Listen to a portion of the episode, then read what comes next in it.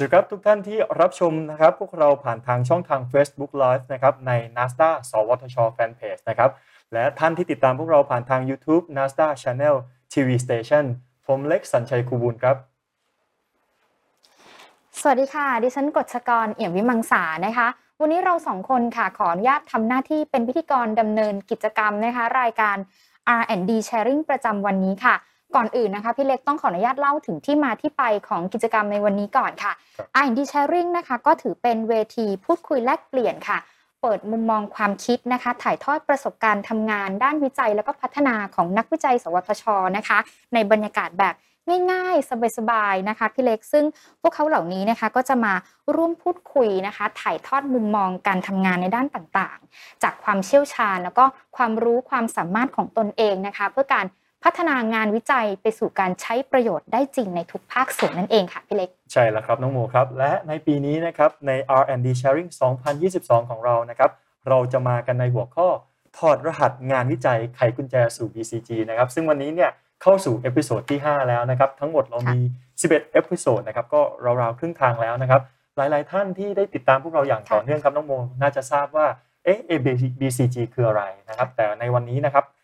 หลาย ๆ ท่านอาจจะเข้ามาเป็นครั้งแรกนะครับ ผมขออนุญาตเล่าให้ฟังว่า BCG ถือเป็นวาระแห่งชาติครับ และเป็นวาระที่เหล่านักวิจัยนะครับ ผู้เชี่ยวชาญจากหน่วยงานต่างๆเนี่ยได้ร่วมมือกันนะครับ เพื่อพัฒนาเศรษฐกิจใหม่นะครับ สร้างความสามารถในการพึ่งตนเองนะครับ สร้างภูมิคุ้มกันเพื่อให้เราสามารถฟื้นตัวได้เร็วนะครับ โดยอาศัยนะครับกลไกทางด้านวิทยาศาสตร์ เทคโนโลยี และนวัตกรรมนะครับ เป็นพลังสำคัญในการขับเคลื่อนในทุกมิตินะครับ เพื่อนำไปสู่การสร้างเศรษฐกิจที่แข็งแกร่งนะครับ ภายใต้คอนเซปต์ ทำน้อยแต่ได้มากครับน้องโมครับ น่าสนใจมากๆเลยนะคะ ไม่รู้จักไม่ได้แล้วนะคะ BCG ในช่วงเวลานี้นะคะ ต้องบอกเลยค่ะว่ากิจกรรมดีๆ แบบนี้นะคะ สวทชเราจะ จัดไปตลอดเดือนสิงหาคมเลยค่ะพี่เล็ก แต่ถ้าใครนะคะที่พลาดไลฟ์สดไปนะคะ ก็สามารถที่จะรับชมย้อนหลังได้นะคะ ผ่านช่องทางต่างๆ ค่ะ ไม่ว่าจะเป็นที่ Facebook NASDA สวทช นะคะ YouTube NASDA Channel นะคะ แล้วก็รวมไปถึง NASDA Podcast ในทุกช่องทางด้วยค่ะ ที่สำคัญนะคะ วันนี้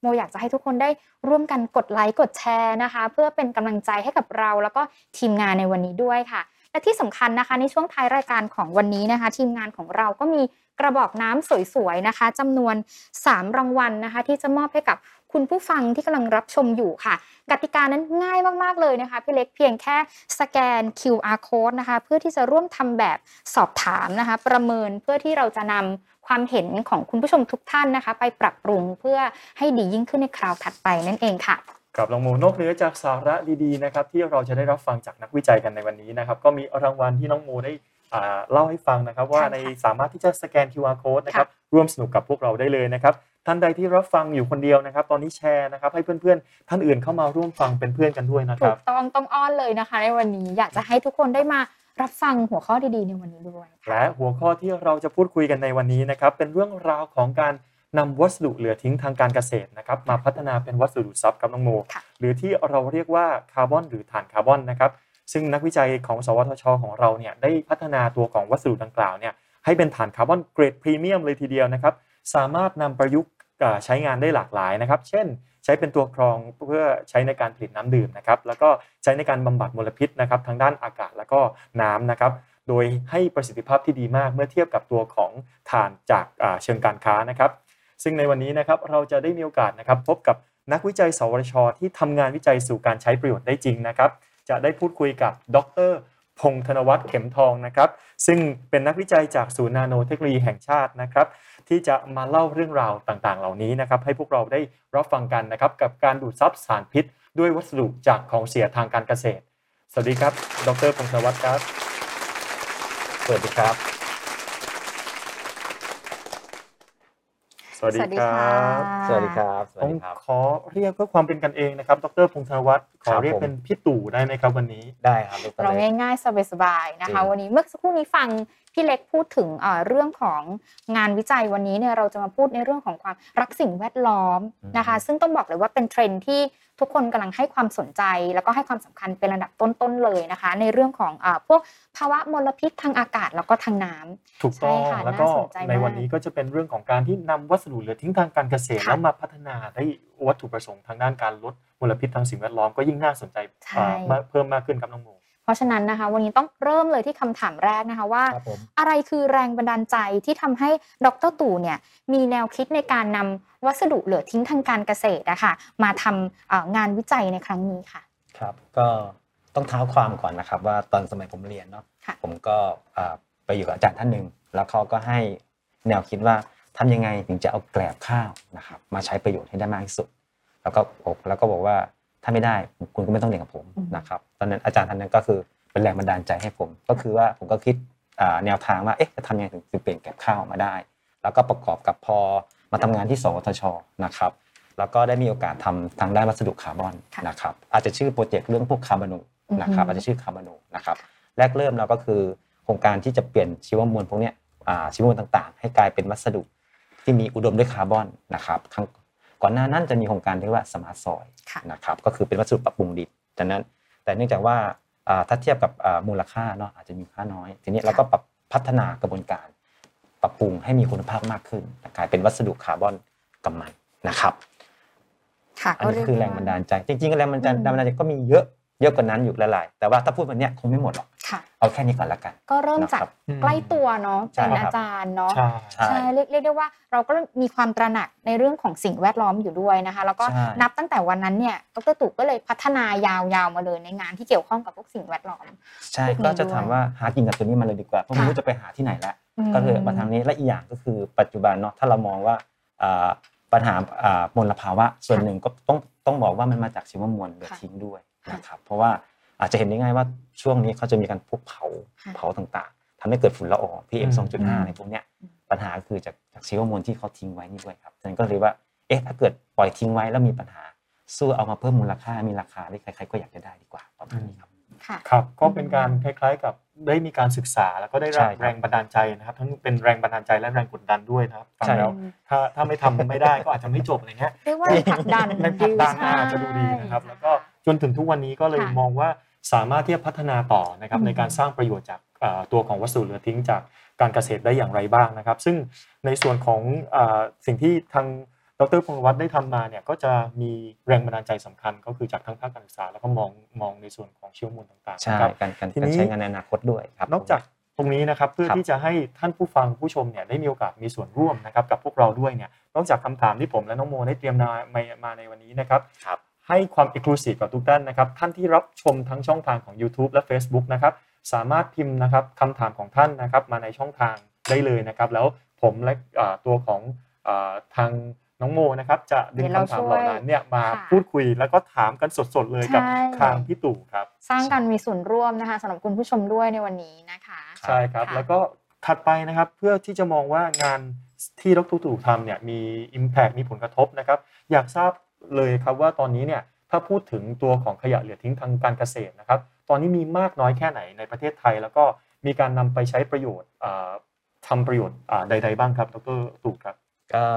จริงๆ ถ้าเป็นตัวเลขทางสถิตินะครับ ก็คือตัวชีวมวลเหลือทิ้งในประเทศไทยครับ แต่ละปีมีประมาณถึง 134 ล้านตันต่อปีนะครับ เยอะมาก เยอะมากเยอะมากเพราะว่าประเทศเรามันเป็นประเทศเกษตรกรรมเนาะค่ะอาจจะมีอย่างเช่นอุตสาหกรรมพวกเกษตรกรรมทางด้านพวกทำข้าวสวนปาล์ม นะพวกยางพาราอืมนะครับ แล้วก็ที่เป็นเทรนด์ก็จะเป็นพวกอ่าเราชอบดื่มกาแฟกัน ก็จะมีพวกกาแฟต่างๆทุกใช่ไหมเช้าน้องโมชอบกินใช่ปะใช่ทุกเช้าทานกแฟคิดดูว่าทุกครั้งเราทำกาแฟ มันก็จะมีมักานรก็เหจะลือมีทิ้งกากค่ะใช่ไหมแล้วก็นอกจากนี้ก็จะเป็นพวกอ่าเขาเรียกว่าอะไรนะอ่าการกสิกรรมอย่างอื่นอย่างเช่นพวกค่ะถั่วพวกมันสำปะหลังอะไรพวกเนี้ยมันก็มีวัสดุเหลือเพราะพวกใช้เปลือกพวกอะไรอย่างงี้ใช่ด้วยใช่ไหมเปลือกคะเปลือกขึ้นมาเปลือแล้กวทุก็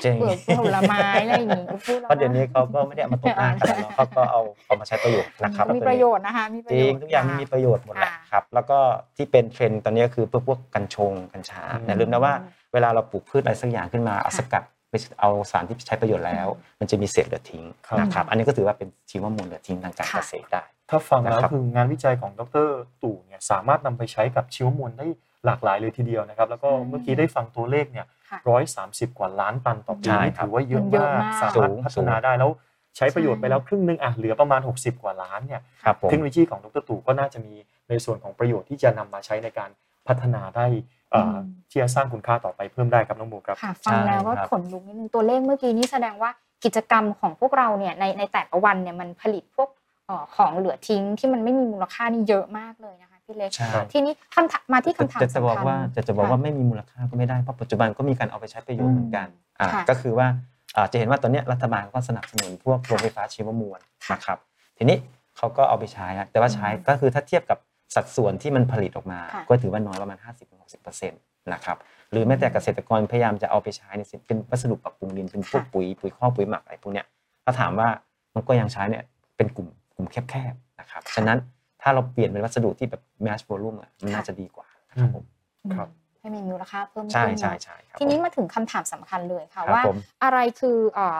การนำเทคโนโลยีมาใช้ที่ดรตู่เปลี่ยนจากวัสดุเหลือทิ้งทางการเกษตรอะค่ะเปลี่ยนมาเป็นเอ่อวัสดุที่มีมูลค่าในการดูดซับสารพิษตรงเนี้ยค่ะ มันคือเทคโนโลยีอะไรที่อยู่ในนั้นคะอ๋อเทคนิคก็คือว่าเป็นเทคนิคเขาเรียกว่าการ treat ด้วยความร้อนค่ะพูดง่ายๆคือเผา เผาเผาด้วยความร้อนขึ้นมาค่ะนะครับ ซึ่งกระบวนการในการเผาอะเราจะมีอยู่สองแบบค่ะก็คือเผาแบบแห้งกับเผาแบบเปียก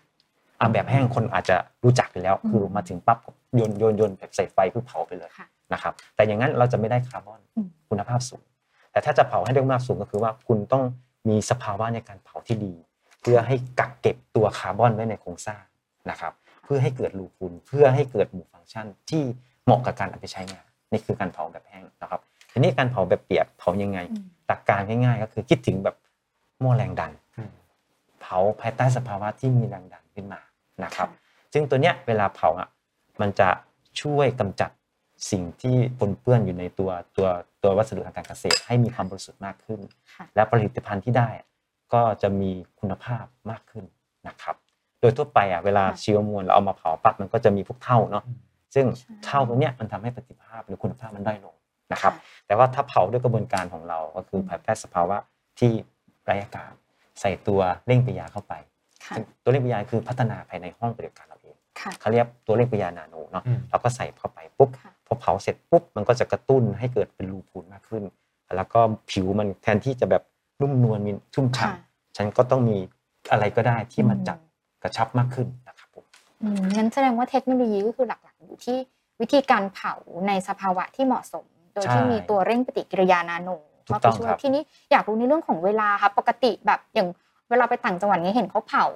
พอแบบทนานอะอ่ใช่พอทานมันนานอาจจะเป็นไอ้ข้ามวันข้ามคืนใช่ทั้งวันทั้งคืใช่นรับแต่แต่เอ่อกระบวนการเนี้ยค่ะที่เราต้องถูกพัฒนาเนี่ยมันใช้ระยะเวลาประมาณเท่าไหร่นานไหมคะอ่าเราเนื่องจากว่ากระบวนการที่พัฒนาขึ้นอยู่ คือมีตัวเร่งเข้าช่วยค่ะนะครับแทนที่จะทิ้งข้ามวันกลางคืนแล้วก็ใช้เวลาอืมประมาณ 1-6 ชั่วโมงก็เสร็จ แล้วแต่ค่ะคุณภาพของวัสดุที่เราต้องการอือืมมถ้าเราอยากให้มีความคุณสูงคุณภาพสูงเนาะตั้งแต่ A B C D ขึ้นไปเนี่ยค่ะเราก็ปรับเปลี่ยนเวลาได้ตามความเหมาะสมครับผมอืมตามสเปคที่เราต้องใช่การได้เลยก็คืออมทำตามใจต้องการได้มนะครับลดอืมนะคะใช่ครับดีซึ่งมากก็จะเห็นว่าคร่าวๆก็คือตัวเทคโนโลยีที่ดรพงธวัฒน์ได้ใช้ณตอนนี้ก็คือจะเป็นแบบเผาแบบแห้งใช่กับเผาแบบแบบเปีเปียกยกแล้วก็ใช้ตัวเร่งปฏิกิริยาเข้ามาเป็นค่ะ ส่วนสำคัญในการที่จะเอ๊ะเราอยากได้วัสดุคาร์บอนในค่ะลักษณะนี้นะครับ เราก็ใช้ตัวเร่งปฏิกิริยาแบบนี้ใช้ condition อืมใช้เงื่อนไขในกระบวนการติดถ่านในลักษณะต่างๆ ตามอืมที่เราต้องการก็สามารถที่จะทำเป็นเอ่อออกแบบโดยเฉพาะในค่ะในส่วนของใช่การประยุกต์การใช้งานได้เลยนะครับคล้ายๆกับว่าฐานคาร์บอนสั่งตัดได้อืมเออครับอยากได้แบบไหนเราก็สั่งให้ได้นะครับผมอืเยี่ยมครับค่ะทีนี้ ขออนุญาตมาถึงตัวที่พอพัฒนเมื่อกี้เราพัฒนาอืมกระบวนการแล้วใช่ไหมคะครับทีนี้ออกมาปุ๊บเนี่ยเป็นฐานคาร์บอนกำมันที่สามารถที่จะดูดซับสารพิษได้คำถามอืมก็คือว่าเอ่อฟังก์ชันของเจ้าตัวดูดซับสารพิษเนี่ยค่ะดรตู่มันเป็นครับผมสารพิษประเภทอะไรบ้างอืมที่สามารถที่จะดูดซับได้อ่าค่ะสารพิษประเภทไหนได้ก็คืออมว่าอะเป็นพวกไอระเหยค่ะเราก็ดูดได้ ถ้าเป็นพวกอย่างเช่น สารอินทรีย์ระเหยง่ายที่เป็นสารก่อมะเร็งอะค่ะเราก็สามารถดูดได้ หรือแม้กระทั่งพวกโลหะหนัก ที่ครับปนเปื้อนในน้ำหรือแม้อ่าอุตสาหกรรมต่างอืมๆเราก็ดูดได้อืมใช้คำว่าบำบัดดีกว่าเนาะค่ะโดนดูดแล้วมันแปลกอืมๆอยู่ๆก็อยากดูดอยากดูดอืมที่ไม่ได้นะครัก็บคือมันก็บำบัดได้บำบัดบำบัดอ่าโอเคอืมทีนี้หรือเนื่องจากว่ามันมันมันบำบัดได้ดีอะค่ะนอกจากบำบัดดีก็เอาไปใช้ประโยชน์ทางด้านเป็นตัวกรองน้ำก็ได้ค่ะฆ่าเชื้อก็ได้ครับผมได้หมดอืครับผมมันหลายฟังก์ชันมากเลยนะอืมก็จริงๆสามารถนำไปประยุกต์ใช้ก็ขึ้นอยู่กับตัวของเอ่อ ตัวของงานที่อยากใช้เนาะครับสามารถจะฆ่าอได้เนกประสงค์อเนกปอ่าระสงนำค์ไปใช้ทั้งในส่วนของสารพิษที่เป็นอาจจะเป็นสิ่งมีชีวิตถูกไหมครับใช่แล้วก็เป็นสารเคมีต่างๆ ก็ครับขึ้นอยู่กับตัวของสิ่งที่ทางผู้ใช้ต้องการนำไปใช้ก็เหมือนคาร์บอนสั่งตัดได้ที่ใช่ใช่ดรตู่ได้กล่าวถึงครับครับผมค่ะครับผมตอนนี้ก็จะเข้าสู่นะครับในช่วงส่วนของคำถามถัดมานะครับว่า แล้วในส่วนของเทคโนโลยีนะครับที่เอ่อพี่ตู่นะครับได้พัฒนาขึ้นมาเนี่ย มีความแตกต่างหรือมีจุดมีจุดเด่น ซึ่งแตกต่างจากเทคโนโลยีการผลิตถ่านคาร์บอนที่มีอยู่ในปัจจุบันอย่างไรบ้างครับอ่าต้องบอกว่าปัจจุบันถ่านคาร์บอนกำมันนะครับแล้วก็กระบวนการเวลาเขาผลิตจะเขาจะกระตุ้นด้วยอืมไอน้ำเป็นหลักเขาเรียกว่าค่ะเขาเรียกว่าเป็น conventional คือแบบวิธีการแบบดั้งเดิมเนาะครับกระตุ้นหรือเผาด้วยก๊าซเฉื่อยอย่างเช่นไนโตรเจนหรือคาร์บอนไดออกไซด์ค่ะแต่ของเราเราก็จะเติมพวกสารเคมีบางตัวค่ะนะครับเพราะเนื่องจากว่าตัวคาร์บอนที่เราพัฒนาขึ้นนะครับเราอยากให้มีความพรุนสูง นะครับอืมครับมีหมู่หมู่มีหมู่พิเศษเข้าไป อย่างเช่น ผิวมันอะอาจจะจะให้มีหมู่หมู่ไนโตรเจนเข้าไปเจือ เจือด้วยโลหะบางตัว เจือด้วยธาตุบางตัวครับนะครับเราก็จะใส่พวกนี้เข้าไป พร้อมๆกับกระตุ้นนะครับอืมแล้วก็เราสามารถที่จะแบบว่าระหว่างกระตุ้นอะเราใช้สารเคมีร่วมร่วมร่วมกับไอ้น้ำก็ได้ หรือว่าสารเคมีร่วมกับวิธีการดั้งเดิมก็ได้ครับนะครับตัวนี้ในการกระตุ้น หรือแม้แต่เราจะใส่พวกอ่านาโนลงไปวัสดุโลหะนาโน ซึ่งกำลังเป็นเทรนด์ตอนนี้เนาะก็คือว่า โอเค ถ้าคุณอย่างเช่น ถ้าอยากได้คาร์บอนที่เอาไปกรองไปฆ่าเชื้อทำอะไรก็ได้ เราก็ใส่โลหะนาโนลงไป หรือครับเจือด้วยอนุภาคบางตัวลงไปนะครับอืมอย่างเช่นตัวเนี้ยที่เห็นนะครับครับคือก็คือเป็นเป็นเป็นผลผลิตภัณฑ์ที่ได้จากการวิจัยของเรานะครับทางจะเห็นว่ามันจะมีอยู่ 3 ตัวหลักๆ ก็จะเป็นคาร์บอนโนแอคอะต้องบอกก่อนว่าผลิตภัณฑ์ของเราใช้ชื่อคำว่าคาร์บาโนคานะครับบาโนใช่คาร์บาโนมีที่มาที่ไปไหมครับมีอะไรที่มาโนคาร์บอนเหรอคะอ่าอืมที่มามันมาจากต้องแบบ long story เลยนะครับมาก แต่ว่าอ่าพูดสั้นๆแล้วกันว่ามาจากคาร์บอนบวกนาโนเทคก็เลยเป็นอ๋อคาร์บาโนนะครับอืมส่วน AG มันมาจากแอก็คือว่าเราเติมตัว nano silver ลงไปนะครับแล้วก็แอมมาจากอะไร เราเติมตัวแอมโมเนียแอมแอมโมเนียแอมโมเนียเป็นไงเหมือนที่เรากินเวลาฉี่มาก็จะมีกลิ่นฉุนพวกเนี้ยแอมกลิ่นโมแอมเนียโมที่เนียไว้ดมอะเหรอใช่ใช่นอกจากดมเราก็ตรึงไว้นะครับเพื่อใช้ประโยชน์ค่ะหรือใส่ตัว N เข้าไปค่ะนะครับแต่มันดียังไงพวกเนี้ย ถ้าเป็นคาร์บอนโนแอมกับคาร์บอนโนเอ็นเอ็นเนี่ยมันสามารถใช้เป็นตัวดูดซับก็ได้อืมค่ะแต่ที่ตอนนี้กำลังเป็นเทรนด์คือทำเป็นพวกไฟฟ้าในแบตเตอรี่ครับใช่ครับแล้วก็แต่วันนี้จะไม่กล่าวถึงแต่วันนี้จะมาพูดถึงตัวคาร์บอนโนแอคตัวเดียวหลักๆคาร์บอนโนแอคเนี่ยมันเป็นตัวไฮไลท์เลยค่ะพูดง่ายๆก็คือว่าเจ้าตัวคาร์บอนโนแอคเนี่ยครับเราใส่ silver ลงไปอือฮึทีนี้โดยทั่วไปอะถ้าถ้าเป็นถ้าเป็นถ่านถ่านถ่านตัวเนี้ยมันไม่ไม่มีผลิตนะในเมืองไทยจะต้องนำเข้านะครับก็เลยเป็นที่มาว่าเออเราจะต้องผลิตสารที่สามารถ อ่าทำในเมืองไทยได้อ๋อแสดงว่าเมื่อก่อนนี้คือเรานำเข้าใช่ของครับเรานี้หมดเลยใช่ใช่เราจะผลิตแต่ฐานเราส่งออก ซึ่งราคาค่ะจะถูกค่ะแต่พอนำเข้ามาราคาจะแพงไม่ใช่แพงหนักเป็นสิบเท่าขึ้นมาอืมนะครับอืมแล้วก็มาแล้วกรรมวิธีในการผลิตของเขาอะเขาก็จะใช้สารที่มันแบบออกฤทธิ์รุนแรงค่ะเวลาเสร็จเสร็จปุ๊บมันก็จะทิ้งของเสียครับครับแต่กรรมวิธีของเราก็คือว่าเนื่องจากว่าเราเป็นเมืองเกษตรกรรมค่ะใช่ไหมครับกรรมกรรมวิธีการผลิตก็คือว่าอ้าวเราก็ใช้น้ำตาลน้ำแป้งที่เป็นตัวกระตุ้นเพื่อให้เกิดเป็นอืมอนุภาคนาโนอืมนะครับอืมแล้วก็เอาไปใส่อยู่บนตัวฐานครับ จากนั้นพอใส่เสร็จอะปัญหาหลักของเขาก็คือว่ามันหลุดง่าย เราเข้ามาให้ตึงได้อืมนะครับพอตัวตึงเข้าไปได้ ตัวเนี้ยมันสามารถเอาไปใช้กรองน้ำได้ด้วยครับข้อดีของมันก็คือว่าตัวมันอะมีอนุภาคอยู่แล้วค่ะนาโนพอกรองน้ำปุ๊บเวลามีเชื้อโรคมันก็ฆ่าเชื้อได้ด้วย กรองครับบำบัดได้ด้วย และตัวมันก็ถูกทำความสะอาดไปในตัว ไม่ได้สะสมเชื้อโรคนะครับครับตัวนี้ครับข้อดีของมัน น่าสนใจมากๆเลยนะครับ ความโดดเด่นก็คืออ มมองเมื่อกี้ก็คือเป็นคาร์บอนที่สั่งตัดได้ก็คือมองเลยว่าสามารถที่จะนำมาประยุกต์แล้วก็สามารถใช้ค่ะประโยชน์ในเรื่องของอาตัวของการใช้งานในประเทศไทยได้เป็นอย่างดี แล้วก็ได้มีการพยายามมองถึงเรื่องของการใช้วัตถุดิบต่างอืมๆที่มาใช้ในให้เหมาะสมการทำเนอะให้เหมาะสมใช่ให้เหมาะกับจากธรรมชาติด้วยเมื่อกี้ที่บอกว่าจริงๆเป็นน้ำตาลเป็นแป้งใช่ใช่ไหมคะตอบเราพโจยาทยามย์เลือก BCG เลยนะใช่ไหมเออเราพยายามเลือกใช่ครับวัสดุที่เราแบบมีอยู่ในประเทศ เพราะว่าใช่ถูกประเทศไทยเนี่ยเป็นประเทศที่อะไรนะมีความหลากหลายทางชีวภาพใช่แล้วก็อย่างที่ พี่ตู่พูดมาตอนแรกว่าเราเป็นประเทศเกษตรกรรมด้วยอืมอืมนะคะเพราะฉะนั้นใช่คืออันนี้คือมันไฮไลท์ถูกปะจุดเด่นใช่ใช่ในการเลือกวัสดุที่นำมาแบบพัฒนาตัวคาร์บาโนแอครับครับผมเอ็นใช่มันก็ว่าพัฒนาค่ะควบคู่กับรากเหง้าของเราเนี่ยอืมมันก็จะพัฒนาได้ยั่งยืนถูกใช่ครับต้องแล้วก็ชูอ๋อจุดเด่น BCG แล้วว่าเราอะเป็นประเทศเกษตรกรรมนะค่ะแล้วจุดจุดจุดข้อได้เปรียบของเราว่าที่อื่นเขาไม่มีเหมือนเราค่ะครับใช่ครับต้นทุนก็จะถูกขึ้นค่ะครับต้องก็จะตอบโจทย์ BCG นะครับเมื่ออืมเมื่อกี้ที่ดรตู่พูดถึงว่า เอ๊ะ ปกติเราต้องนำเข้าตัวถ่านใช่ที่มีมูลค่าราคาค่ะแพงมากเลยใช่แต่เราครับส่งตัวของถ่านตั้งต้นเนี่ยที่ราคาน้อยมากครับซึ่งอันนั้นเนี่ยก็มันไม่บาลานซ์เทียบในอดีตก็เหมือนเราอืมทำมากแต่ได้กำไรมาน้อยทำได้รายได้มาทำได้น้น้ออยยใช่แต่ว่าณตอนนี้สิ่งที่ดรตู่พยายามทำคือ เอ๊ะอืมทำไม่ต้องหลากหลายกิโลกรัมหรอกทำปริมาณที่เป็นพรีเมียมคาร์บอนค่ะนะครับก็สามารถที่จะสร้างกำไรสร้างรายได้ได้มากนะครับ ก็ตอบโจทย์ใช่ BCG เป็นตัวอย่างที่ดีมากๆครับงั้นแสดงว่าเมื่อกี้ฟังมาเนี่ยแสดงว่าอือฮึสมมุติว่าโมอยากจะได้ วัสดุชนิดหนึ่งที่มันสามารถที่จะดูดซับสารพิษอืมที่แบบว่าทะเลสาบหลังบ้านของเราอะไรอย่างเงี้ยแบบโอ้โหมีเดินทะเลมาสาบอกหลังได้เลบ้านยต้องเดินเบอร์ไหน นอนริมน้ำอ๋อครับอ่าได้ไหมครับดได้ไหมรพงคะศ์ดรตู่แบบเราคบมีเรามีสเปคว่าเราอยากจะอืมแบบว่า อยากจะดูดซับตัวนี้อะไรอย่างเงี้ยค่ะ เราเราออกแบบได้ออกแบบถูกหมได้คะครับผมสาก็สาคือมารถต้องดูว่าเราเราจะสามารถจะไปดูกรองให้ได้อะเลรยใช่ไหมครับใช่คือ คือทางทีมของพี่ตู่เนี่ยสามารถที่จะเข้าไปดูได้เลยไหมครับว่าเอ๊ะเหมือนน้องโมสงสัยว่าค่ะเอ๊ะทำไมอ่าสมมุติลงอาบน้ำที่ทะเลสาบอืมเอ่อหลังบ้านอืมแล้วมีอาการคัคันนไม่ได้อยากทราบเหลือเกินว่า เอ๊ะอ๋ออยากที่จะคิดดีพัไม่ฒได้นาเลยครับอยากที่จะครับผมพัฒนาเอ่ออยากอยากทราบว่าเอ๊ะสารมันมีสารพิษหรือเปล่า แล้วจะพัฒนาวิธีการในการบำบัดน้ำให้ดีขึ้นยังไง สามารถนำเสนอทางออกโดยโดยใช้เทคโนโลยีของดรตู่ได้ไหมคครัรับบผมก็ก็เหมือนที่นำที่ที่สไลด์ก่อนหน้านั้นค่ะคือว่าเรามีผลิตภัณฑ์อยู่อืมสามอย่างตอนนี้ค่ะมันไม่ใช่ว่าเรามีแค่สามอย่างนี้ครับคือจริง ๆ เราพัฒนามากกว่านั้นอืมอันนี้ก็จะเป็นตัวไฮไลท์ตัวที่เราอย่างอ่าผลิตออกมาแล้วพร้อมที่จะถ่ายทอดค่ะเทคโนโลยีให้เอกชนไปแล้วครับนะครับจะเห็นว่าเออด้านด้านถ้าเกิดในนั้นจะมีคำว่า material characterization ก็คือค่ะว่าตัวเราอะนอกจากจะผลิตแล้วลองสามารถที่จะอ่าเขาเรียกว่า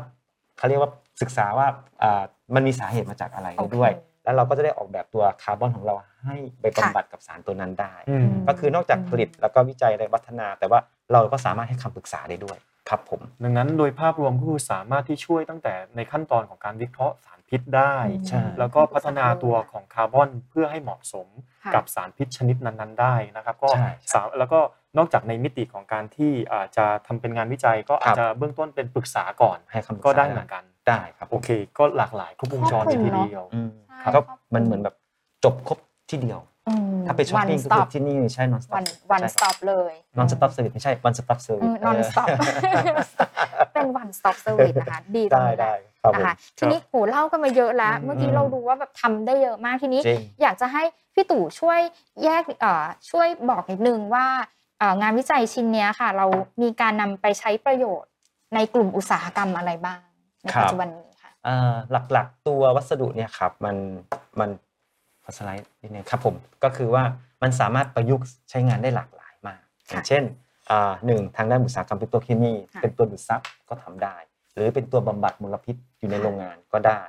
หรืออ่าเวลาโรงงานแล้วมันก็มีพวกปล่องพวกพวกไอต่างๆ เราก็สามารถเอาตัวเนี้ยไปดักจับไอพิษนะครับหรือว่าสารตั้งต้นคุณมีปนเปื้อนด้วยตัวตัวโลหะหนักที่มันอันตราย เราก็เอาตัวเนี้ย ไปจับโลหะหนักก่อนออกมาขณะเดียวกันผลิตภัณฑ์ที่ได้ก็คือตัวมันนะยังสามารถเอาไปทำเป็นอือฮึอ่าตัวกรองอากาศกรองน้ำได้ด้วย เพราะมันสามารถดักจับอ่าอย่างเช่น ถ้าในตัวเนี้ยคือว่ามันจะมีพวกแก๊สพิษถึงเช่นพวกอืมอย่างเช่นเวลาพวกรถยนต์ก็จะมีคำว่า NOx SOx บ่อยๆเนาะค่ะอ่าตัวนี้ทำให้เกิดรถร้อนตรงเนี้ยเราก็สามารถเอาตัวนี้ไปดักจับนะครับอ่าก็คือทีนี้มันอยู่ที่ว่าเราจะไปขึ้นรูปเป็นผลิตภัณฑ์แบบไหนใช่ใช่นะครับเหมือนเราเราเราผลิตออกมาเป็นเป็นเป็น raw material เนาะค่ะเป็นวัสดุตั้งต้นให้ คุณสามารถถ้าจะเอาไปไปทำเป็นแผ่นกรองก็ทำได้ค่ะซึ่งตอนเนี้ยทางทีมวิจัยกำลังพัฒนาตัวแผ่นกรองนะครับพูดง่ายๆถึงแผ่นกรองอากาศเนาะอือฮึเป็นกรองพวกแอร์พวกเนี้ยแต่ข้อดีของเราเหมือนที่ผมบอกไปก่อนนะว่าตัวคาร์บอนน่ะค่ะมันมี silver ครับแล้วตัวมันอะสามารถดูดดูดซับพวกสารอินทรีย์ระเหยง่ายอืมที่เป็นก่อมะเร็งอืมหรือพวกโลหะหนักค่ะหรือพวกฝุ่นละอองพวกเนี้ยเข้าไปนะครับขณะเดียวกันมันก็มี silver ที่การฆ่าเชื้อฆ่าเชื้อได้ด้วยมันไม่ได้ดักจับอย่างเดียวไม่เหมือนที่อื่นคือดักจับ นะแต่เราดักจับแล้วก็ฆ่าไปด้วยอืมเออมันทำ self cleaning ไปในตัวเนี่ยครับครับนะครับนอกจากนี้ก็ที่ที่ที่กำลังทำวิจัยตอนนี้กำลังอยู่ในค่ะช่วงวิจัยเนาะเราก็พัฒนาตัวเอาตัวเนี้ยไปไปทดลองใช้ค่ะในการดักจับตัวสารกัมมันตภาพรังสีกลุ่มพวกไอโอดีนทางการแพทย์อืมเพราะว่าตอนนี้ก็คือเราเราได้ข้อมูลมาว่าอ่าอือฮึทางการแพทย์อะเนี่ยคนมีปัญหาพวกต่อมของไทรอยด์เป็นพิษค่ะพวกเนี้ยเขาก็จะอ่า ให้กินไอโอดีนที่เป็นกัมมันตภาพลงไปครับก็จะดูแล้วเขาไปฉายรังสีก็จะดูว่าอ๋อคอออเป็นยังไงคออืมอ๋อต้องคอเนี่ยกลืนเข้าไปกลืเพื่อนเข้าไปเพื่อกลืให้นเข้าไปเลยสามารถฉายรังใช้สีในเราการเห็นวินิจฉัยใช่เหรอใช่ใช่แล้วก็จะไปสแกนมันก็จะเป็นภาพเป็นฉายว่าเออเนี่ยตัวเซลล์เราเป็นอะไรพวกเนี้ยอือฮึทีนี้เวลาเรากินไปเนาะมันก็ไม่ได้สลายไปหมดเนยครับทีนี้มันเป็นกัมมันตภาพเนอะมันก็อันตรายอยู่แล้ว ทีนี้ค่ะเขาก็ให้แก้โดยการไปฉี่ออกอืมไปฉี่แล้วก็ในโรงพยาบาลก็จะให้ไปฉี่ห้องนั้นก็จะเป็นทำพิเศษอือฮึ แต่ว่าน้ำฉี่เข้าไปอะมันก็ยังมีไอซิอ๋อไอโอดีนกัมมันตภาพอยู่อ่าวิธีวิธีบำบัดเขาคือว่าเอาฉี่เราอะไปกักไว้คิดดูเราค่ะกักของเสียกักกักไปสะสมค่ะก็มันอันตรายมีทั้งไอทั้งกลิ่นเนี่ยอืมขนาดเนี้ยแล้วก็ตอนนี้เราพัฒนาว่าเอ๊ะทำยังไงจะไม่ให้กักพวกเนี้ยตอนนี้ที่ก็คืออาจจะทำเป็นคอลัมน์ของคาร์บอนเราก็ได้ให้มันผ่านแล้วก็ดักจับไอโอดีนซึ่งผลการทดสอบเบื้องต้นว่ามันสามารถจับได้มากกว่า 90%อืมถือว่าดีมาก อันนี้ก็เราก็ตกใจเหมือนกันนะครับว่าเราเราใช้งานได้หลากหลายขนาดนี้อืมนะครับ มีเหมือนกับว่ามีอันเดียว ขายได้ทั่วโลกเนี่ยครับครับทำได้ทุกอย่างครับผมอืมผู้ฟังที่เอ่อพี่ตู่ได้พูดถึงนะครับ ก็คือครับตกลงตัวของคาร์บอนโนแอกหรือว่าตัวของวัสดุคาร์บอนค่ะที่พัฒนาขึ้นมาเนี่ยครับ สามารถที่จะนำไปใช้ประโยชน์ได้แบบหลากหลายอุตสาหกรรมเลยนะครับอืมซึ่งประเทศไทยของเราเองก็ได้มีในส่วนของเรื่องของไฟฟ้าเอ่ยครับเอ่อทั้งในส่วนของถ่านหินนะครับชีวมวลหรือว่าอืมในส่วนที่เป็นโรงไฟฟ้าขยะนะครับอืมแล้วก็เอ๊ะปูนซีเมนต์นะครับอืมเอ่อผลิตเนี่ยก็ถือเป็นอุตสาหกรรมหนัก ดังนั้นหากเราสามารถที่จะนำตัวของวัสดุที่ค่ะพัฒนาขึ้นมาไปใช้ได้ ก็น่าจะลดปัญหาอืมสิ่งแวดล้อมได้มากมายเลย แล้วก็คนรัอบกจากมิติของอุตสาหกรรมหลักเหล่านั้น ก็เป็นทางด้านการแพทย์ใช่ ที่สามารถนำมาใช้ในช่วยเรื่องของการที่จะอ่าบำบัดตัวของอ่าตัวของสิ่งขับถ่ายนะครับ จากทางผู้ป่วยกัมมันตรังสีที่เป็นกัมมันตรังสีใช่ใช่ครับค่ะก็จะเป็นการลดอ่าอันตรายที่อาจจะเกิดขึ้นกับการปนเปื้อนต่อสิ่งแวดล้อมได้เหมือนกันก็ครับน่าสนใจครับใช่ทีนี้มีข้อหนึ่งสงสัยมากเลยอะค่ะรูปอือฮึรูปที่โชว์เมื่อกี้ที่ที่พี่ตู่บอกเห็นเราเห็นเป็นเครื่องกรองอากาศเนี่ยตัวตัวที่เป็นแผ่นๆอย่างเงี้ยอันนี้ใช่พอใช่มองภาพออก แต่แบบอยากจะรู้ฟังก์ชันอื่นอืมๆที่บอกว่า เราสามารถที่จะดูดซับพวกสารพิษในโรงงานอะไรได้เนี่ยหน้าตามันเป็นยังไงอะคะมันเป็นเราพัฒนาเป็นเม็ด หรือว่าเราเอาไปอยู่ในระบบแอร์หรือว่าเราเอาไปทำอ๋ออะไรยังครับไงอะคะตอนนี้ทางทีมวิจัยก็คือว่าเราเราพัฒนาที่เป็นลักษณะเป็นเกล็ดเป็นเม็ดค่ะเป็นเม็ดแล้วก็เป็นผงเลยด้วยแล้วแต่ค่ะใช้งาน ถ้าเป็นเป็นตอนนี้เราเอาแบบเกล็ดเนาะอือฮึจะเห็นเหมือนในรูปนี้ก็คือว่าเราจะมีแผ่นผ้าเป็นตัวพื้น แล้วก็เอาคาร์บอนของเราไปไปไปแทรกกลางอืมอ่าอืมก็ คล้ายเหมือนเหมือนเหมือนผ้าตัวเนี้ยเราไส้ในพูดง่ายๆไส้ในอ่าแต่ทีเนี้ยค่ะประเด็นตัวเนี้ยของเราของเราข้อดีอย่างนี้ก็คือว่าไอตัวตัวเราคาร์บอนเรามันดูดทั้งดูดซับดูดกลิ่นและฆ่าเชื้อได้ด้วย มันก็เลยใช้แค่ผ้ากับตัวคาร์บอนก็พอขณะในการเทคโนโลยีอื่นนะเขาจะต้องมีเขาเรียกว่ามีทั้งแผ่นผ้ามีคาร์บอนดูดกลิ่นมีตัวฆ่าเชื้อมี แล้วก็มีใส่ UV เข้าไปมันจะเยอะ อันนี้ก็คือเป็นแผ่นผ้าบางๆ แล้วก็ใส่ไปเลยครับผมคือเหมือนในแผ่นข้างในแผ่นผ้าแผ่นเดียวเนี่ยคือได้ทั้งดูดซับ แล้วก็ฆ่าเชื้อด้วยใช่ในนั้นเลยใช่ใช่มันก็ตัวตัวตัวแผ่นกรองก็จะบางลงค่ะนะครับ ซึ่งต้นแบบเราเรา aim ไว้ตอนนี้คือว่าเราอยากจะพัฒนาตัวแผ่นกรองในรถยนต์ครับอ่าเพราะว่ารถยนต์ตอนเนี้ยเหมือนเหมือนไปข้างนอกเนาะมันก็มีฝุ่นอืใช่มีเชื้อโรคกระจายไปหมดเลยอืมแต่ถ้ามีแผ่นกรองเราอะเป็นไปได้ไหมถ้ามีแผ่นกรองในรถยนต์ค่ะผลิตภัณฑ์แรกเนาะดูดปุ๊บแล้วก็ฆ่าเชื้อไปด้วยอืมครับผมอืมแล้วก็นอกจากนั้นตัวเราขึ้นรูปเป็นผ้าได้ เราสามารถทำเป็น คล้ายๆฟิลเตอร์ไอยี่ห้อดังใช่ไหม air air filter แล้วก็ทำตัวนั้นก็ได้อืมครับที่สำคัญคือนี่เราไม่ได้นำเข้าจากต่างประเทศด้วยใช่นะเป็นใช่เทคโนโลยีที่เราพัฒนาได้จากฝีมือของคนไทยถูกต้องนักวิจัยของสวทชเราเนี่ยแหละที่พัฒนาขึ้นซึ่งได้ก็ต้องย้ำว่าใช่เข้าค่ะเข้าสู่ในส่วนของ BCG ว่าเราพึ่งพาตนเองได้ เราลดครับการนำเข้าใช่นะครับใช่ค่ะด้วยเทคโนโลยีของนักวิจัย ตอนนี้ก็โครงการก็คือว่าเราเราได้ทุนสนับสนุนค่ะนะครับอืมเนื่องจากว่าโครงพัฒนาตัวนี้เสร็จแล้วตอนนี้เราอยู่ในขั้นตอนคือพัฒนา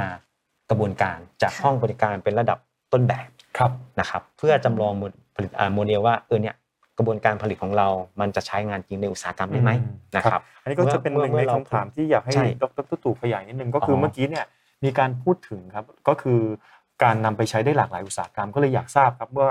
ปัจจุบันสถานะของอ๋อการใช้งานทั้งหมดเนี่ยที่มีการกล่าวถึงเนี่ยมีการนำไปใช้งานจริงในภาคเอกชนมากเอ่อแล้วหรือยังนะครับ แล้วก็นำไปใช้ในอุตสาหกรรมใดบ้างแล้วเชิญเลยครับครับ ถ้าตัวโรงงานจริงๆ ตอนนี้อยู่ขั้นขยายสเกลเนาะเพื่อค่ะประเมินต้นทุนว่าเป็นความเป็นไปได้ทางเศรษฐศาสตร์ว่าผลิตด้วยกระบวนการหรือเทคนิคของเรา มันทำได้จริงในอุตสาหกรรมไหมครับนะครับตอนนี้กำลังเป็นเป็นเป็นกัน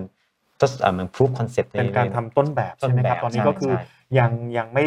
อ่านำไปใช้ได้จริงในหน่วยงานเอกชน แต่อยู่ในระหว่างการพัฒนาจากระดับห้องปฏิบัติการ สู่การไปใช้เชิงพาณิชย์ อันนี้ผมเข้าใจถูกไหมครับ ก็ถ้าเป็นกระบวนการยังอยู่กระบวนพัฒนาขยายโอเคสเกลอ่าครับแต่ตัวผลิตภัณฑ์อะเราเอาไปทดสอบแล้วอ่าโอเคเราเรามีการทดสอบคือว่าตัวผลิตภัณฑ์เนี่ยครับเราทดสอบหนึ่งการฆ่าเชื้อค่ะก็จะครัจะบเป็นฆ่าเชื้อทั้งแต่ตอนนี้เราพวกไออ่าแบคทีเรียเนาะค่ะแกรมบวกแกรมลบครับนะครับแต่เชื้อราเรายังไม่ทดสอบนะครับแต่โดยโดยโดย nature ของตัว silver มันฆ่าเชื้ออยู่แล้วครับผมอืมแล้วก็ดูเอาไปกรองน้ำแล้วก็ดูการ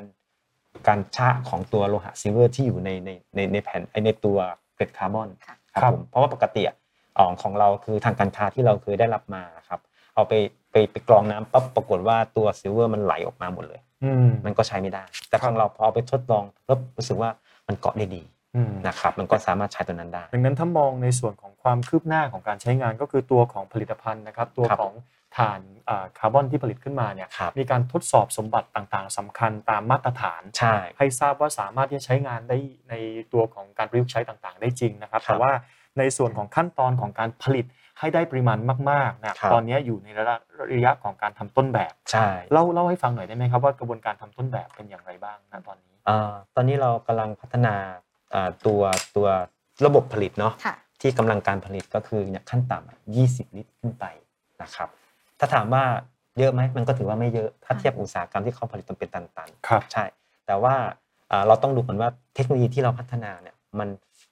มันเอาไปใช้จริงในโรงงานได้ไหมค่ะถ้าตัวนี้มันมันมันมันสำเร็จแล้วเนี่ยเราก็มีมีองค์ความรู้เกี่ยวกับที่จะพัฒนาอ่ากระบวนการในการผลิตได้แล้วอืมขยายพลังงานผลิตได้ ก็จะไม่มีปัญหาครับเพราะเราก็ต้องดูว่าจากที่เราทำเล็ก ๆ ในห้องปฏิบัติการขยายใหญ่คุณคุณสมบัติค่ะมันยังดีเหมือนเดิมไหมอ่าอ่าอันนี้เราก็ต้องค่ะพิจารณาตัวนั้นด้วย แล้วก็จะโชคดีก็คือถ้าทางทีมวิจัยอะมีค่อนข้างมีผู้เชี่ยวชาญทางด้านคาร์บอนเยอะครับค่ะแล้วก็อ่าเรามีอุปกรณ์ในการวิเคราะห์ทดสอบครับครับผมมีมีมีเขาเรียกว่าตามตามมาตรฐานสากลโดยอืม ASCM ตัวเนี้ยครับผมครับผมซึ่งพอน้องน้องโมครับเวลาพูดถึงการทำงานวิจัย แล้วก็ผลักดันเข้าไปสู่การใช้จริงในเชิงพาณิชย์เนี่ยก็ต้องถามพี่ตู่เลยนะครับว่าครับแล้วการทำงานเหล่านี้นอกจากมีทีมที่ใช่อาจจะเข้มแข็งครับแล้วเรามี partner เรามีตัวของอา ผู้ที่เข้ามาร่วมในการผลักดันงานกับเราเนี่ยเป็นใครบ้างครับ ที่จะร่วมกันผลักดันให้สู่งานการนำอ่าการใช้คาร์บอนเนี่ยไปใช้ประโยชน์ได้จริงอ๋อครับอ่าเริ่มต้นจากต้องขอบคุณเครือข่ายก่อนครับนะคครับก็คือว่ามีคือตอนเรียนอยู่ก็จะรู้จักรุ่นพี่น้องๆแล้วเขาก็จะให้โจทย์มาค่ะเขาถามว่าเอ้ยผมมีตัวนี้ตัวนี้ขึ้นมาค่ะนะครับ แล้วก็เอ็นก็คือว่าอ่าสิ่งที่เราประสบผลสำเร็จได้ก็คือว่าอืมเราอะเหมือนสร้างเครือข่าย ก็คือทำงานร่วมกันและทำสบายใจเพ ราะครับบางครั้งเราทำงานกับคนอื่นเนี่ยรู้สึกว่ามันไม่ฟิตอะอืมันทำรู้สึกอึดอัดก็อืมก็คงไม่แล้วก็หาหาหาทีมทีมที่เราสามารถพูดคุยได้นะครับมีความสนใจเหมือนกันใช่เหมือนใจเหมือนกัน แต่ทีนี้การทำงานของเราอะครับทำก็คืออย่าเอาตัวเองเป็นศูนย์กลางอืมเออทุกคนก็มีสิทธิ์มีเสียงที่ครับที่จะสามารถเขาเรียกว่าไงออกอ่าเสียงได้ระดมใช่ความคิดเห็นช่เพื่อให้ได้ครับทางออกที่ดีที่สุดในการทำงานผมครับแล้วก็เนอะสร้างเครือข่ายสร้างก็คือ เหมือนแบบบางคนไม่รู้สิมันรู้ว่าบางครั้งทำไปรู้สึกพบกับคนอื่นแล้วมันเข้าไม่ได้ครับครับก็หลีกเลี่ยงดีกว่าดังนั้นพอจะเล่าชื่อเอ่อเครือข่ายได้ไหมครับว่าทำกับภาคที่ไหนบ้างอุตสาหกรรมทำกับมหาลัยที่ไหนบ้างตอบตอบได้ใช่ไหมอ่าอุตสาหกรรมอาจจะไม่อาจจะเป็นอาจจะเป็นมหาลัยมมหาหาวิทยาลัลัยยดีกว่าพัฒนาอ่าครับก็จะเป็นถ้าเป็นอุตสาหกรรมก็จะเป็นกลุ่มพวกโรงงานผลิตถ่านกำมันอืมอ่าอ่ากลุ่มอุตสาหกรรมที่เขาทำแผ่นกรองค่ะนะคครัรับบแผ่นกรองอืมนะครับ กลุ่มอุตสาหกรรมอ่าบำบัดน้ำครับครับผมอืมและกลุ่มอุตสาหกรรมพวกปิโตรเคมีนะครับครับ อันนี้ผ่านผ่าน แล้วก็ส่วนทีมทีมงานก็จะเป็นน้องๆในห้องแลบนะครับ ส่วนถ้าทำงานร่วมกับมหาวิทยาลัยตอนนี้ก็คือจะมีทั้งอ่าฝั่งทางมหิดลครับนะครับทางด้านพวกรามาอืมนะครับ แล้วก็มีเภสัชจุฬาเป็นสครับดุนำส่งทางการแพทย์ แล้วก็อืมจะมีทั้งการแพทย์อ่าในส่วนของทางธรรมศาสตร์ด้วยอืมนะครับ ก็จะมีทั้งวิศวะแล้วก็ทั้งอ่าทางทันตะครับ เนื่องจากว่าเราใช้งานตั้งแต่พวกการแพทย์ยันไประดับอุตสาหกรรมอุตสาหกรรมครับผมใช่มันก็เลยต้องโคหลายๆอันแล้วก็นอกจากนี้ก็จะมีการเอาตัวอย่างไปลงชุมชนอืมนะครับลงทางพื้นที่คทารังบมหาลัยราชภัฏแต่ตอนนี้ก็ก็โฟกัสไปที่ทางภาคค่ะอีสานก็คือทางที่อุบลศรีสะเกดนะครับเนื่องจากว่าตัวตัวผมเป็นคนศรีสะเกดเนาะแล้วก็จบที่อุบลนะครับครับแล้วก็มีแล้วก็รู้จักอาจารย์อืมแล้วก็ยังยังยังคงคลิปคอนแทคไว้อยู่ครับผมไปช่วยชุมชนนี้ช่วยยังไงนะคะอ่า จริง ๆ ก็คือทางชุมชนอะเขาก็มีวัสดุนะครับค่ะอย่างเช่นเหมือนเมชีวมวลอะอ่าฮะเขาก็บอกว่าจะเอามาอะไรคือจะเอาไปทำอะไรได้บ้างไม่รู้ไปทำอะไรใช่แล้วก็มันไปถ่ายทอดว่านอกจากจะทิ้งจะเผาคือการเผาอะควรจะเผาแบบไหนอะไรยังไงเพื่อให้ได้คุณภาพคุณภาพที่ดีขึ้นอย่างเงี้ยครับอืมของถ่านนะครับพึ่งไม่ใช่พาตนเองเนาะครับผมแล้วก็พึ่งพาตนเองแบบอ่าแบบพึ่งพายั่งยืนแบบองค์รวมแบบยั่งยืนใช่ก็คือก็กลับที่ทำ BCG ร่วมด้วยกันอีกอะ ย้ำอีกใช่ครั้งนะครับ BCG keyword ของเราวันนี้กุญแจ สำคัญจริงขายเก่งนะครับ BCG นี่ทำน้อยแต่ได้มากๆถูกต้องทำมากอยู่ครับไม่ได้ นะฮะ ก็ทำเยอะอยู่ครับ ขยัน ช่วงแรกๆคิดว่านะครับในช่วงของการพัฒนาก็ต้องทำงานเยอะหน่อย แต่ว่าสุดท้ายแล้วเนี่ยครับสิ่งที่ทางเอ่อดรตู่และทีมพัฒนาขึ้นมานะครับก็น่าจะสามารถต่อยอดเข้าไปสู่ผลิตภัณฑ์ที่มีมูลค่าสูง แล้วก็สามารถที่จะช่วยในเรื่องของปัญหาสิ่งแวดล้อมนะครับค่ะปัญหาต่างๆ ในประเทศของเราได้เลยทีเดียวนะครับ ในช่วงเวลานี้นะครับนอกจากคำถามที่ผมและน้องโมได้เตรียมมานะครับค่ะหลาย ๆ ท่านนะครับที่ตอนนี้ไลฟ์อ่าที่ดูไลฟ์กับพวกเราอยู่นะครับค่ะรับฟังพวกเราอยู่นะครับสามารถพิมพ์คำถามที่ท่านสนใจมาได้เลยนะครับ เราจะใช่ถามคำถามเนี้ยให้โดยตรงเลยกับทางอ่าพี่ตู่นะครับ ซึ่งจะอยู่กับเรานะครับในช่วงเวลานี้นะครับ อีกสักพักหนึ่งเลยทีเดียวนะครับ ดังนั้นหากมีคำถามใด ๆ เชิญเลยนะครับ พิมพ์ถามเข้ามาได้เลใช่ยค่ะ แต่ถ้ายังไม่มีคำถามก็ร่วมกดไลค์กดแชร์ใช่เป็นกำลังใจให้กับพวกเราแล้วก็ทีมงานด้วย นะคะครับอย่าลืมนะว่าเรามีกระบอกน้ำสใช่วยมากครับถูกต้องค่ะวันนี้นะคะ ก็ต้องบอกเลยว่าเป็นงานที่น่าสนใจมากๆขอบนะคุณทีนี้เอ่อเมื่อกี้นึกได้อยู่คำถามหนึ่งนะครัคะบอยากจะเอ่อให้พี่ตู่เล่านิดนึงว่าถ้าสมมติช่วยไกด์นิดนึงสมมติคนที่ฟังอยู่เนี่ยเป็นครับคุณผู้ชมทางบ้านที่แบบว่าเราไม่รู้จะเข้ามายังไงอืมแบบมีโจทย์เหมือนกัน แต่ครับว่าเอ่ออยากจะพัฒนาตัววัสดุดูดซับสารพิษเนี่ยค่ะครับอืมยังไงดี อืมครับเข้ามาเลย ครับอ่าโอเคเราก็มีคือทีมก็เรามีทีมดีๆก็คือว่าอะไรอย่างงี้ก็คือใช่ไหมคะครับก็คือว่าที่ที่ที่สนเราเนาะคือค่ะสปตชเราเถอะค่ะครับครับเราจะมีหน่วยอ่าถ้าเป็นทางทางเอกชนเนาะอืมอยากจะอ่าพัฒนาผลิตภัณฑ์ หรืออยากจะอย่างเช่นเรามีชีวมวลแล้ว อยากจะใช้ประโยชน์ค่ะนะครับถ้าเอกชนเข้ามาเราก็จะมีหน่วยอ่า BD หน่วยพัฒนาธุรกิจพัฒนาธุรกิจครับผมเข้ามานะครับ ก็ของของทางทีมเราก็มีนะครับครับหรือ ถ้าในส่วนของพวกอ่ามหาลัยหรือค่ะองค์กรที่เป็นหน่วยงานหรือเป็นที่เป็นสาธารณะพวกเนี้ยครับเราก็ติดต่อมาได้เลยนะครับโอเคเราสามารถค่ะเป็นร่วมคำถามได้อ่าตอนนี้มีคำถามเข้ามาแล้วจากช่สุองดทางยอดยูนะครัทูบบไฟนะนอคะลี่นะครับปรบถูมืกอต้องนะฮะค่ะปรบมือคำถามนี้มาจากคุณถามแล้วเฉลิมพลเทียนระหงค่ะอืมนะคะคุณเฉลิมพลถามว่า หากในอนาคตนะคะมีการใช้คาร์บอนโนในระดับอุตสาหกรรมแล้วนะคะ แล้วคาร์บอนโนที่ใช้งานแล้วเนี่ย ควรมีแนวทางกำจัดมันยังไงอืมอ่าถึงจะเหมาะสมวันนี้ซ้อนคาร์บอนโนอีกทีซ้หอนึนงคาร์บอนโนวิค่ะชาคาร์บอนโนเนี่ยค่ะยั่งยืนนะครับยั่งยืนมิติยั่งคยืรันบผมครับยังไงดีครับผมอ่าจริง ๆ ตัวฐานคาร์บอนนะครับ มันสามารถรีเจเนเรตกลับมาใช้ได้อ่า regenerate ในที่นี้เอคืออก็คืนำกลับอ่ากับกลับมาใช้มาผ่านกระบวนผ่านการกระบวนการแล้วบำบัดนำกลับมาใช้ซ้ำใช่อ่เอามาใช้โอเคซ้ำได้ครับอ่าครับผมขอขอโทษครับขออภัยค่ะซึ่งซึ่งก็คือมีมีมันมีวิธีการของใช่กระบวนการเล่าวิธีการกั บบำบัดก่อนค่ะนำกลับมาใช้ซ้ำให้ฟังได้ไหมครับว่ามีเทคโนโลยีที่เกี่ยวข้องยังไงบ้างครับผมก็คือถ้าเป็นคาร์บอนโนค่ะ silver เนาะตัวนี้เนาะครับผมก็คือว่าเนื่องจากว่าตัวมันก็คือค่อนข้างจะมีอายุการใช้งานเขาเรียกมีการ self-cleaning ค่ะใช้ไปครับเรื่อยๆครับค่ะก็คือครับอะได้ครับ ก็คือหมายว่าตัวตัวมันนะครับอ่าเวลาอย่างเช่นต้องต้องก่อนว่าถ้าเป็นอ่าบำบัดน้ำดูดน้ำมันก็จะดูดไปเรื่อยค่ะๆเรื่อยๆเรื่อยๆเรื่อยๆเรื่อยๆ ขณะมีเชื้อโรคมันก็จะบำบัดตัวเองค่ะนะครับ ถ้าถ้ามันเต็มเราก็สามารถเอามาทรีตมาเผามาเผากระตุ้นอีกรอบหนึ่งเพื่อกำจัดมลมลพิษตัวนั้นออกนะครับ โดยสภาวะที่ใช้แบบว่าเป็นเตาเผาแก๊สเฉื่อยนะครับ ตัวนี้ออกมาครับอืมแล้วมันใช้ซ้ำได้หลายครั้งไหมคะครับ ก็หลายครั้งได้ครับอืมแต่มันมันอยู่ที่ว่าต้องถามว่าการใช้ซ้ำเนี่ยขึ้นอยู่กับมลภาวะ หรือสสารพิษที่เราเอาไปบำบัดเอออ่าอย่างเช่น ถ้าไปบำบัดปรอทเนี่ย มันจะบำบัดโดยการเกาะกับ silver กลายเป็นอะมัลกัมอืมพูดง่ายๆคืออะมัลกัมที่ใส่เข้าไปในในฟันของเราก็กลายเป็นไม่ไม่เป็นพิษละจากมีพิษเป็นไม่เป็นพิษครับนะครับอืมแต่ถ้าเป็นพวกดูดซับดูดซับพวกโคโลฟอร์มอะไรในน้ำพวกเนี้ยมันก็ดูดซับเสร็จเยอะๆแล้วก็ผ่านกับเอามา generate กับการเผาด้วยบรรยากาศของแก๊สเฉื่อยมันก็ครับหายไปแล้วครับผมอืมครับแล้วก็โอเคครับเคลียร์ผมก็ครับแสดงว่านะครับในส่วนของการมองในการนำตัวของคาร์บอนโนเนี่ยครับ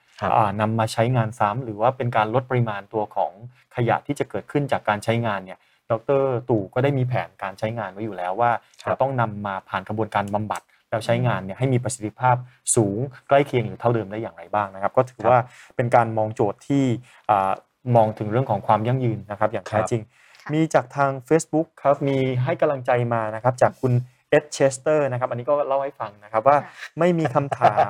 มีแต่กำลังใจครับ อันนี้อันนี้เหมือนกับ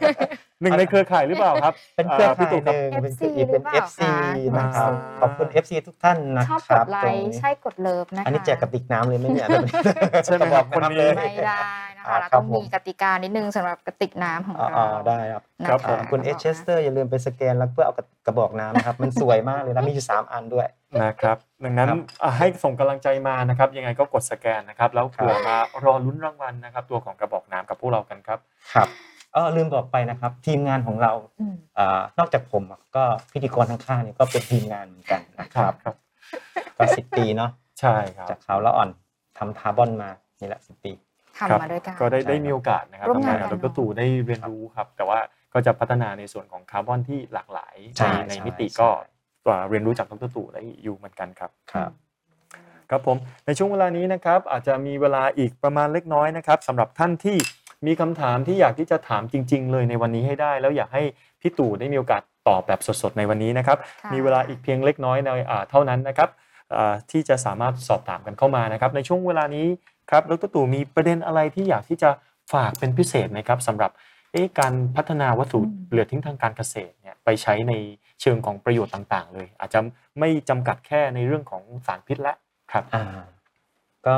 ตอนนี้ถ้าถ้าถ้าผมอยากฝากพิเศษก็คือว่า อยากจะอ่าเชิญชวนครับนะครับให้ให้ให้ให้อ่าเขาเรียกว่าผู้ที่สนใจนะครับ เข้ามาสร้างเครือข่ายร่วมกันอืมนะครับเพื่อช่วยพัฒนานะครับ เพราะว่ามันพัฒนาไปด้วยกัน จะได้เป็นพัฒนาองค์กรนะครับเพ ราะถ้าทำคนเดียวมันมันสำเร็จได้ยากนะครับถ้าไปด้วยกัน ไปด้วยกันไปได้ไกลใช่ถูกปะถูกต้องนะครับ ก็เน้นว่าปัจจุบันนะครับไปไหนแล้วครับพี่ตู่ยังไปทำงานไปทำงานไปทำงานไปทำงานวิพี่จัยพี่ตู่ดูเหมือนจะยังก็ยอมเอ่อเขาเรียกสามารถเปิดรับตัวเครือข่ายครับตัว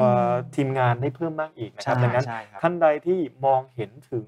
การทำงานทางด้านเกี่ยวกับเรื่องค่ะของวัสดุทางด้านการเกษตรค่ะหรือเกี่ยวกับเรื่องของสิ่งแวดล้อมต่างๆ แล้วค่ะมองหาตัวของ partner นะครับตัวอือฮึผู้ร่วมงานที่ครับมีศักยภาพนะครับดังนั้นครับเอ่อพี่ตู่ยินดีที่จะพูดคุยนะครับทั้งหลาย ๆ ภาคส่วนเลยนะครับ ทั้งในส่วนของมหาวิทยาลัยเองนะครับครับทางด้านวิสาหกิจทางชุมชนเองนะครับแล้วก็ทางด้านภาคอุตสาหกรรมต่าง ๆ ก็ครับมองว่าสามารถที่จะยังพูดคุยกันได้ใช่เพราะตอนนี้ค่ะก็คืออยู่ในระยะของการทดสอบตัวของ